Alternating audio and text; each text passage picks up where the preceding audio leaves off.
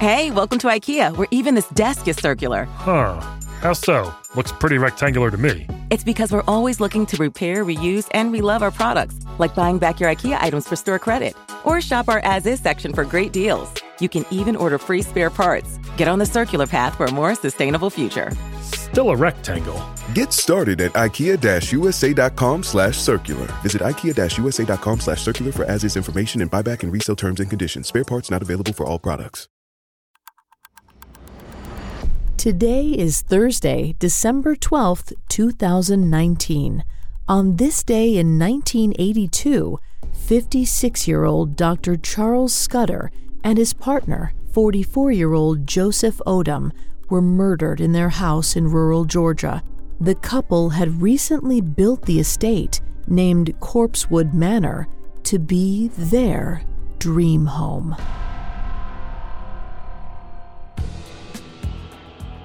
Welcome to Today in True Crime, a Parcast original. Due to the graphic nature of today's crimes, listener discretion is advised. Extreme caution is advised for listeners under 13.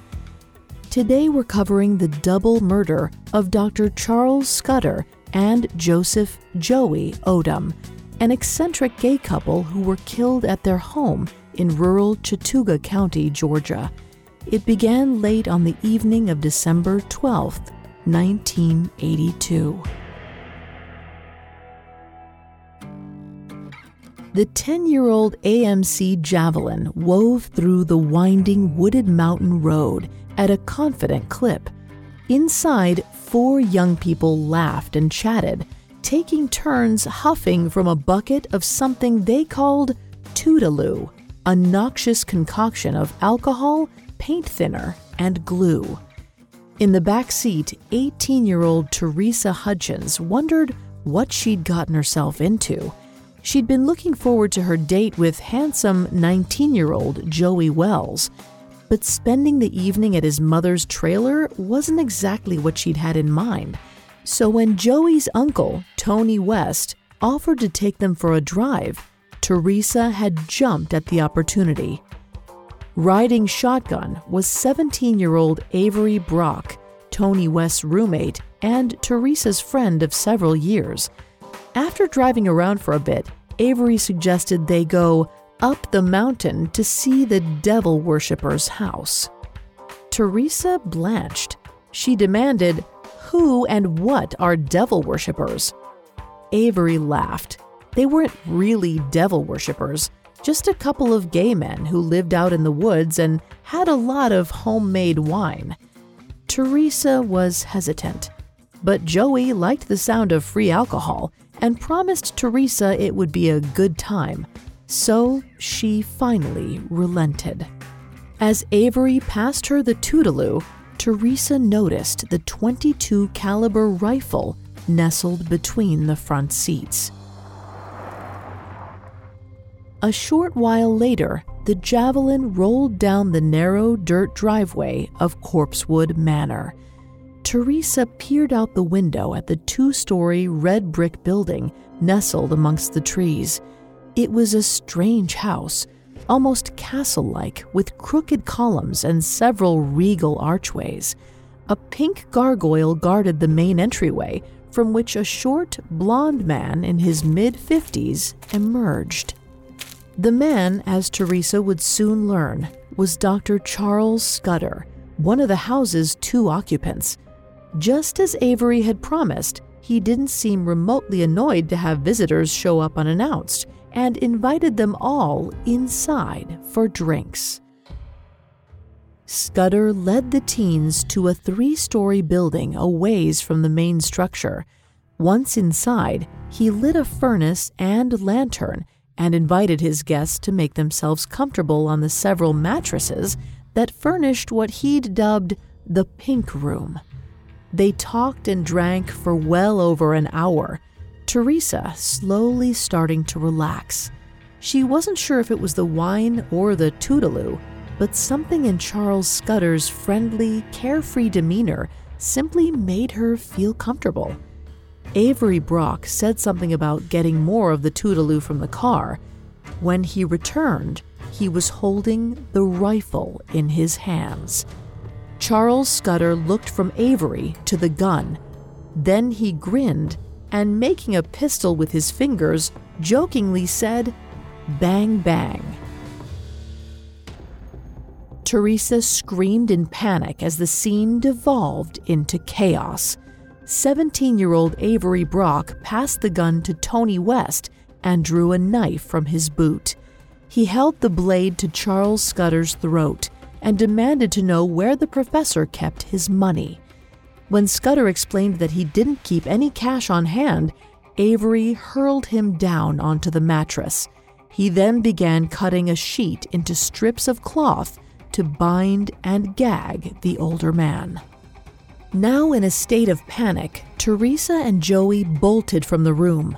Uncle Tony picked up the gun and calmly followed after them, saying he didn't want to hurt anyone. The teens made it to the car, but the engine wouldn't start. Defeated, they allowed Tony to lead them back up the ladder to the pink room. After depositing the teens on a mattress again, Tony West passed the rifle to Avery and told him to go to the main house and see if Scudder's partner would say where the money was. Avery Brock found Joseph Odom in the kitchen, cleaning up from dinner. Before Odom could move, the teen shot him four times in the face. He then aimed a barrage of bullets at the couple's two large mastiffs, who never once moved from their comfortable spot by the furnace. West and Brock forced the terrified Teresa, Joey, and Charles Scudder down the ladder and into the main house. Seeing his partner dead on the kitchen floor, Charles Scudder let out a moan of despair, ignoring his assailant's commands as he tried to crawl toward Odom's bleeding body. Tony West ordered him to sit down, but Scudder was either too distraught to think or past the point of caring. Gag now hanging around his neck, he muttered, I asked for this. Tony West shot him in the face at close range.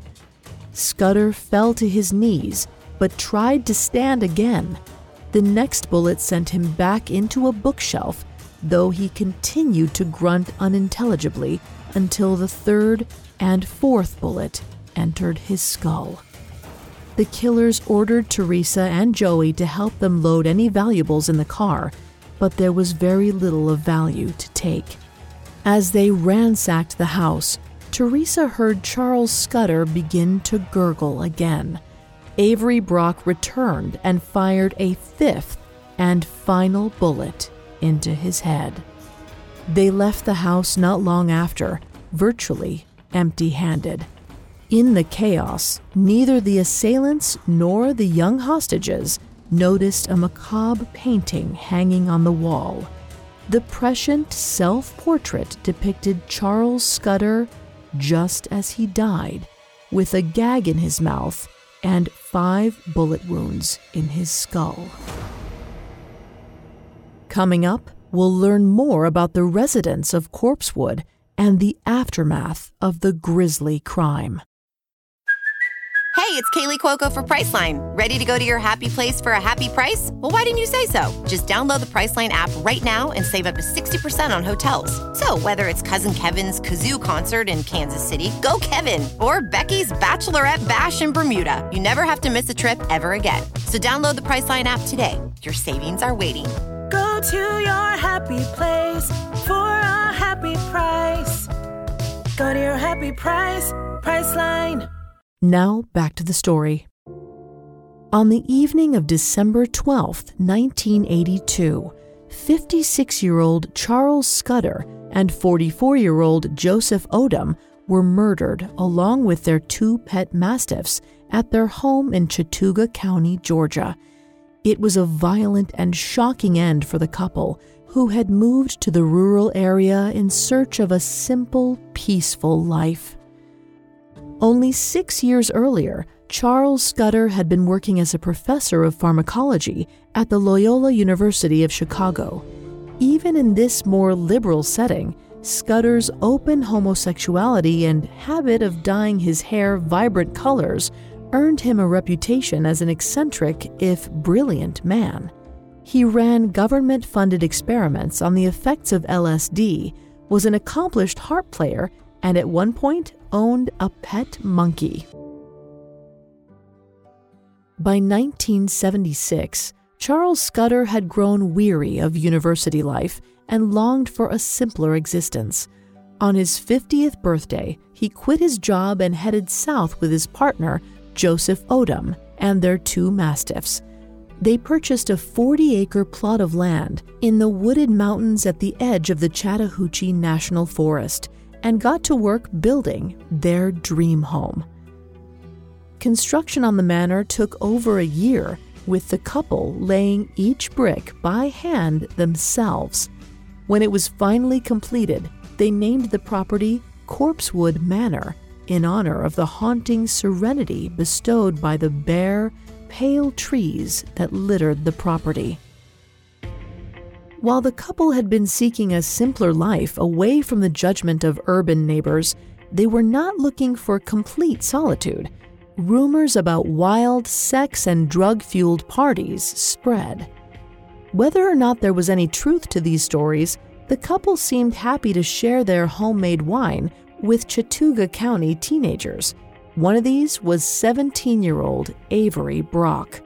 Sometime in 1982, he stopped by Corpsewood Manor asking for permission to hunt on the couple's land and was invited up to the Pink Room. Brock was impressed by Scudder and Odom's house and effortless lifestyle and wondered how they could afford to live without holding jobs. He told his roommate, 30 year old Tony West, that he was certain that vast riches lay within the red brick walls of Corpsewood Manor.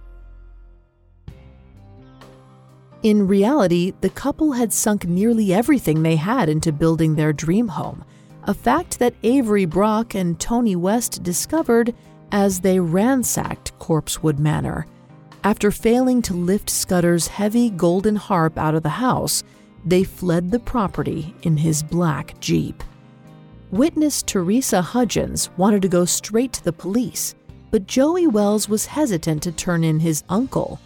His mother, Tony's sister, held Teresa back for four days before she finally managed to contact the police and report the double murder a national manhunt for the killers was launched. By Christmas, both Tony West and Avery Brock had turned themselves in, though not before killing another man while stealing his car. A search of Corpsewood turned up a number of peculiar items, including two human skulls, three vials of LSD, and a small library of occult books. Most unnerving of all was a self portrait of Charles Scudder that seemed to predict his death with chilling accuracy. The Chattooga County Sheriff's Department labeled the men devil worshippers, a distinction that would be repeated by the press often as they followed the sensational story. Some in the community were convinced that the killers had done the right thing, a sentiment repeated by Tony West in his confession. He said, all I can say is, they were devils and I killed them. That's how I feel about it. Avery Brock and Tony West were found guilty of the murders of Charles Scudder and Joseph Odom, and each given life sentences. They remain in prison to this day. Meanwhile, Corpsewood Manor has become a local legend for Chattooga County known as the place to go for ghost sightings. To a large degree, the sensational aspects of the story have eclipsed the tragic truth. As unusual as their lifestyles may have seemed to their new neighbors, Charles Scudder and Joseph Odom chose Corpsewood as their home for its beauty and serenity. They saw a place where they could live simply and peacefully for the rest of their days. Instead, they found violent, tragic, and needless deaths. Thanks for listening to Today in True Crime. I'm Vanessa Richardson. Today in True Crime is a Parcast original. You can find more episodes of Today in True Crime and all other Parcast originals for free on Spotify. Not only does Spotify already have all of your favorite music, but now Spotify is making it easy for you to enjoy all of your favorite Parcast originals, like Today in True Crime, for free from your phone, desktop, or smart speaker. To stream Today in True Crime on Spotify, just open the app and type Today in True Crime in the search bar. At Parcast, we're grateful for you, our listeners. You allow us to do what we love. Let us know how we're doing. Reach out on Facebook and Instagram at Parcast and Twitter at Parcast Network. We'll be back with a brand new episode tomorrow in True Crime. Today in True Crime was created by Max Cutler and is a Parcast Studios original. It is executive produced by Max Cutler, sound designed by Andy Waits, with production assistance by Ron Shapiro and Carly Madden. This episode of Today in True Crime was written by Andrew Kelleher, with writing assistance by Abigail Cannon and Maggie Admire. I'm Vanessa Richardson.